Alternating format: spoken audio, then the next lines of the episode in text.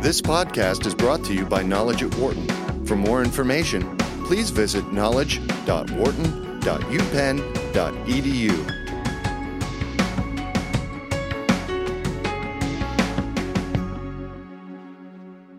in the corporate environment, how many times are you reminded to be efficient, on point, and have your work in order? It's obviously a common theme, but what if you were to add a little mess to your work life and it actually made you a better employee? That's the idea behind the new book, Messy The Power of Disorder to Transform Our Lives. The book is authored by Financial Times senior columnist Tim Harford. He's also a radio show host on BBC Four called a show called More or Less. And we welcome Tim to our airways. Tim, welcome. Thanks very much. Good to be on the show. Thank you. I would think that that as this book has come out and you've worked on it, do you still get a few interesting looks from people that, about why would I want to have mess in my life? Actually, what I have found more is highly successful people who are you know, at the top of their profession, tremendously productive, great professionals, um, carrying a lot of guilt around about mess, and they've told me that my book has made them feel better. So that's obviously my, my role in life to, to unburden people from their guilt. but it, it, it is it is curious how um, so, so, many very successful people um, don't draw the conclusion, oh well, I'm doing fine therefore the mess doesn't matter. Right. Instead, they convince themselves that if only they could tidy up, they'd, they'd be more effective.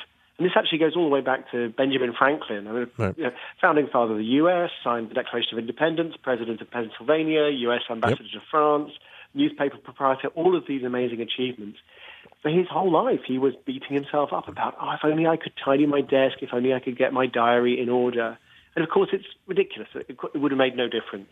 It might have even done him some harm. But it, it, feels like at times that because of how busy we are, and obviously more and more people, you know, are, are working two jobs to get by, uh, that there has to be a little bit of mess in their lives just because of, of how we are going around these days. Well, I think I think that it's certainly true that tidying up takes time, and if you're going to you know, trying to decide how messy or how tidy to be. That's one of the one of the costs of tidiness is that it it create it costs time and energy to actually get things straight. Um, but I, I also think that we we tend to undervalue um, the fact that a messy environment. I mean, both both kind of literally messy, i.e. emails everywhere, papers everywhere, but also more metaphorically messy, like dealing with complicated people, dealing with obstacles, dealing with randomness. We we tend to to underrate how much good that can be doing us. It can be spurring creativity, or it can just be right. uh, simply and practically a, a, perfectly functional way to get things done. And curiously, people who keep things incredibly tidy, if it works for you, that's great. But studies of office environments where things are kept tremendously tidy, you often find that well, things look well organized, things look neat, but actually you may have a tremendous amount of paperwork all hidden away. You don't really know where it is. You don't really know what it is that you, you should be doing. You're carrying around a lot of anxiety in the back of your head, but at least your desk looks clean. This idea to write about this, where did it come from? I was originally interested in the idea of interdisciplinary work, funnily enough. I was asking myself, why is it that we tidy ourselves away into silos. The accounts department won't talk to the marketing department, the anthropologist won't talk to the economists, and the economists won't talk to the physicists, and, and you know, the New Yorkers won't talk to the Angelenos, won't talk to the Princetonians. What, what, what is it about all this? Um, and that was the starting point. But then I, I branched out into all kinds of different forms of mess. So um, randomness in David Bowie's recording studio, uh, improvisation in the speeches of Martin Luther King, um, messy environments for children, and of course the you know the straightforward mess of having an overflowing inbox or having an untidy desk. 844 Wharton is the number to give us a call. 844 942 7866. We're talking with author Tim Harford. The book is Messy The Power of Disorder to Transform Our Lives. Maybe you are somebody that sees yourself as kind of working messy in your world, give us a call now at 844 942 7866 is the number to give us a call. So, I mean, I, I find it interesting that, as you lay out in the book that there are so many elements of what we need to be successful as you mentioned, like creativity a little bit ago, that have some sort of level of, of disorder around them. Yes, one of the uh, the great moments for me in writing the book was interviewing the composer and producer uh, Brian Eno, who, of course, worked with the late David Bowie. He's worked yep. with U2 and Coldplay and all sorts of great uh, musicians. And he deliberately disrupts musicians in their working environment. When they're in the recording studio working on their new album, he will mess things up. He will, for example, on the random drawer of a card, he's got all these random instructions on his cards, he will um, tell you know the best guitarist in the world to play the drums and the best drummer in the world to get off the drums and, and to play the guitar and just really mess around with people like that. And it's a deliberate strategy. He he says, well, two things. One is when you're being pushed out of your comfort zone like that, you're paying attention. So we, you know, we may like things, you know, very routine and exact, very familiar, exactly the way we've always done them, and that may may feel very comfortable. But the mo- but we get bored, right. so we get lazy, and so we lose our creativity. So when he stresses people out by throwing these messier elements in, he gets their attention, and, and that gets their creativity. The other thing is simply if you're forced to try something new, to start somewhere new, well, you may well finish somewhere new. So he, the unfamiliar uh, simply forces you to find new solutions. And that's true in the recording studio, but it's true in um, really everyday examples.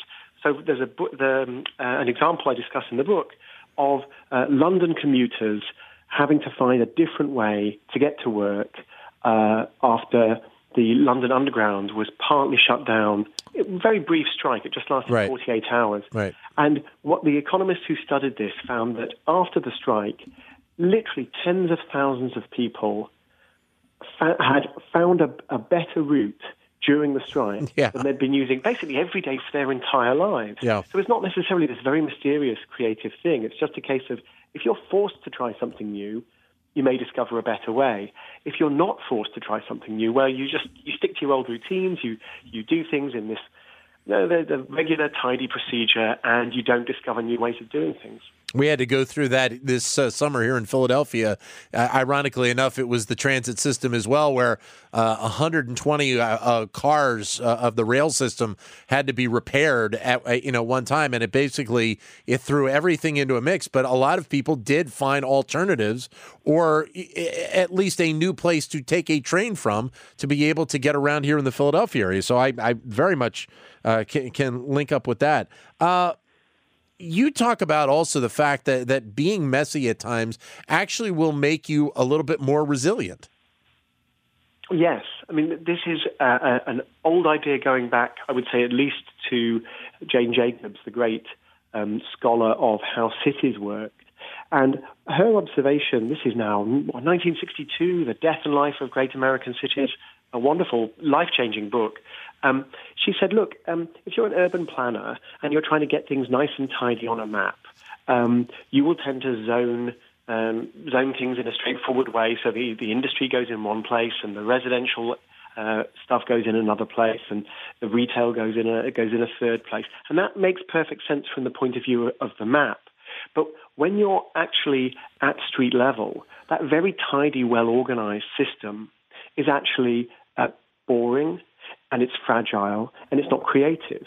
So the streets will be completely deserted at uh, one time of day, and then they'll be absolutely uh, packed at another time of day because everybody is in the same industry or everyone's doing the same thing. They won't learn from each other. Yeah. Um, but when you have this um, messier, more um, diverse, more jumbled together streetscape, old and new buildings, residential yeah. and, and, industrial and retail, you mix them all together, you get a lot more um, evenness in the way the street works, get people on the street all, all times of day, which means it's always interesting and it always feels safe. It doesn't make any sense on the map, but um, it's a much more, you know, better functioning city. And I think it's worth taking that idea and then thinking about, for example, a government um, planning a new policy or a chief executive thinking about how to run a business. There is always a gap between how things look very nice and neat and tidy on the spreadsheet, on the PowerPoint presentation, but actually they're, they're going to seem very different when you actually you know, get to ground level. And um, what may look messy in theory may actually work very, very well in practice. You also bring up uh, Dr. Martin Luther King's "I Have a Dream" speech. How how, how did that fit into this? Well, I, I think some people will be aware that that speech really comes in two halves. Remember the context. He, he's under tremendous scrutiny.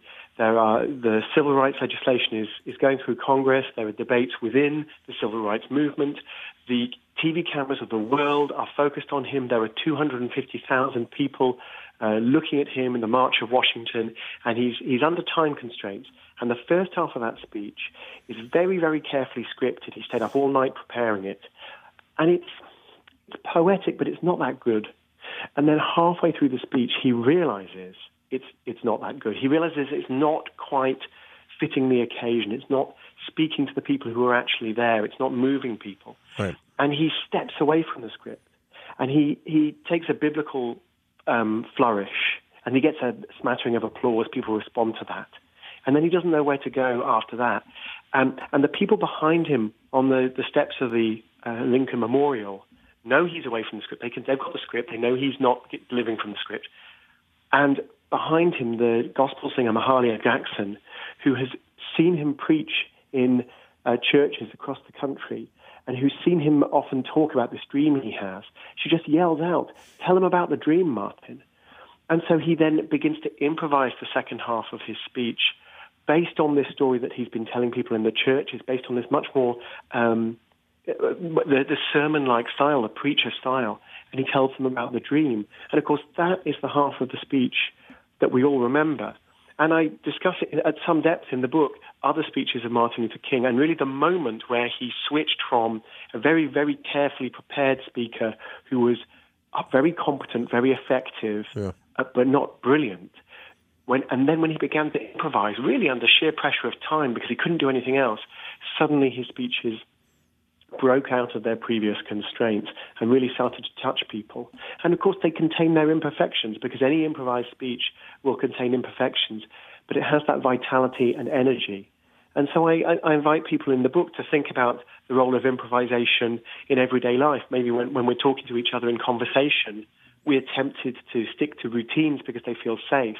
But sometimes you need to step away from the routine and really and connect with people in a, in a more honest and maybe a little bit more risky way. Um, and the same thing when we're we're dealing with companies. Very often we feel like we're dealing with people who are reading from a script, and if we feel that we're touching something authentic, although it's risky, it can be very effective. And of course, uh, Donald Trump.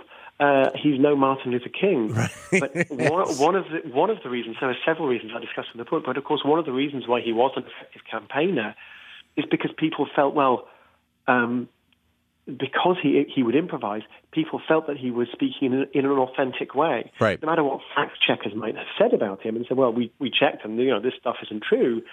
It felt true because the people who were listening to him felt that he was speaking in an unguarded and improvised way. It's very, very powerful. Whether you whether you're Donald Trump or whether you're uh, Reverend Martin Luther King, improvisation is risky but very powerful way to communicate. Well, one of the other people you bring up, which I, I found interesting because I, I, I am a little bit of a history buff, uh, it was General Rommel uh, of the German Army back in, in, in World War II. And, and, the fact that uh, he would literally, I mean, he would just go off of orders and go on his own tangent in terms of fighting the war back then. And that was one of the things that made him a very tough opponent for, you know, various other militaries from around the world. Yes, I mean, it, it was a strange experience for me writing about. I mean, this was arguably Hitler's favorite general. Yeah, yeah. And the people he kept beating were the British, and I'm British myself. Yeah. And yet, strangely, I would be reading about these battles, and I'd I couldn't help but cheer Rommel on. He he was even though you know Hitler loved him, even though he was destroying the British army, he was such an amazing and dynamic figure and such an effective general. And he he believed that um, well, number one, that war was full of fleeting opportunities. Uh, so it was a very messy process, and you just had to grab those opportunities. You couldn't necessarily prepare You could try, you, but, you, but if you stuck too closely to your plan, um, you would miss all these opportunities that you had to seize. And the other thing that he believed is um, if you acted quickly, even if your side weren't properly prepared, even if the logistics weren't quite right, even if your men were tired and you didn't have enough fuel, you didn't have enough food, you had to think the other side have got it just as bad. And again and again, whether at a very small scale, just um, you know, 10 or 20 men, infantry, to vast tank engagements, again and again, Rommel would um, make a bold move that if you had been on his side, if you'd been with his army, you would have said, this is crazy. Right. People are not prepared. It's chaos. It's a total mess. In fact, there was a, a, another German general wrote from Berlin saying, I have a feeling things are in a mess. They were in a mess. But then if you'd gone to the other side, to the French, to the British, you would have realized, oh gosh, it's a mess on this side too. And it's becoming more of a mess because Rommel is using disorder as a competitive weapon. Very, very effective. And I drew some parallels with Donald Trump and also with uh, right. uh, Jeff Bezos of, of Amazon. Uh, he was very, um, Bezos was very, very clear in the early days of Amazon that we're going to make a strategic move. We're not ready. Our warehouses aren't ready. Our systems aren't ready. But you know what? Barnes and Noble aren't ready either. And if we move quickly, uh, we'll do okay. And if we slow down and get everything nice and tidy and perfect, Barnes Noble will crush us, or Toys R Us will crush us, or Walmart will crush us.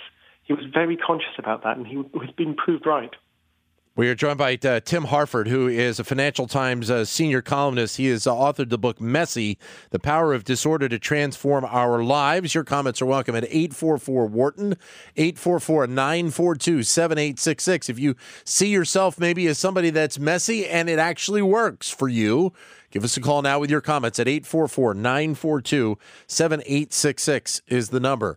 How much of this ends up being an, an individual philosophy that people will take, and how much of this can be something that a corporation, a company can actually weave into their operations?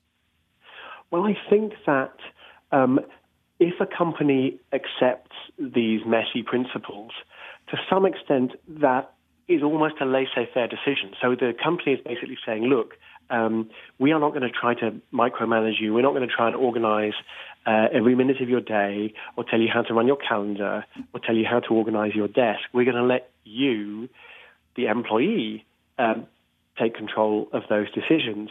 And one of the one of the pieces of research that I that really changed my view on a lot of things while I was writing the book was um, done by two psychologists, um, uh, Craig Knight and Alex Haslam, where they basically were examining the effects of clean desk policies, which is a fascinating study. Right. They got people to sit in these various office spaces that they'd designed and, and do some tasks like sort some email, do some paperwork, just regular kind of office tasks. And what Knight and Haslam found was, um, first of all, that a super minimalist office, people didn't seem to like that. If it was really kind of bare and there were no distractions, people weren't super comfortable. But much more powerful as a finding was that actually, whether the office was, you know, w- you know, was full of soft furnishings and pot plants, or whether it was minimalist or not, right. wasn't actually the issue. The issue was, did people have control over their space? Right. So if you were a neat person, could you, you know, could you make it neat? If you were a messy person, could you make it messy? Or would somebody else come along and change everything for you? And when they found that when people had control over their space, they got loads done, they were happy, comfortable, productive. Um, but when the experimenters came in and rearranged the space and said, "Oh, I'm afraid you, you know, you can't have the pot plant there, you can't put your poster there," right. and they would they would change things um, people got very resentful, and it was re- it was all multi-dimensional resentment. So they hated the experimenter, they hated the task, they hated the space, they hated the company, they hated everything, and it was just because they their autonomy had been threatened. And funnily enough, Haslam and Knight have done this sort of work in um, old people's homes as well, in nursing homes, and they found I think this is a little speculative, but they believe that if you give residents in nursing homes more control over how the nursing home looks, you might get a much messier space because, I mean, these are very old people. Some of them have dementia. They're not professional designers. Um, But if they have control over the space, actually their you know their mental health improves and their happiness improves. So a if a magazine uh, you know, photographer were to come or an interior designer or a Steve Jobs were to walk in, they might say, well, this place is ugly, it's messy, it doesn't work, it's not properly designed. But for the people who are there, it's their space, they controlled it, and they're happy. And that's, that's important. There is a story about Steve Jobs um, and his interior design ideas uh, in the book as well, which I, I found quite interesting to discover um, at Pixar. The famous story about Steve Jobs, who was the majority shareholder at Pixar and who had a lot of influence over the, the Pixar headquarters, right. coming up with this idea that uh, basically the whole company was going to share this um, pair of, of bathrooms. There's going to be one big pair of bathrooms in the middle of the space because um, that's serendipity. Everyone will come together and they'll, they'll all mix together. And, and of course, serendipity is very important in a creative company. Um, but then it was pointed out to him by a consortium of pregnant women that, look, we actually, you know, we, we need to go pretty often. Maybe we need to go two or three times an hour. And if we don't have a bathroom close to us, right, yeah, spend our whole time walking to and from the lobby. And at first, Jobs was very resistant to this. He had his big idea, and he didn't want he, you know, he didn't want these pregnant women to spoil it. And then he thought for a moment, and he did something which I mean, Steve Jobs has this reputation for being a control freak's control freak. Yeah.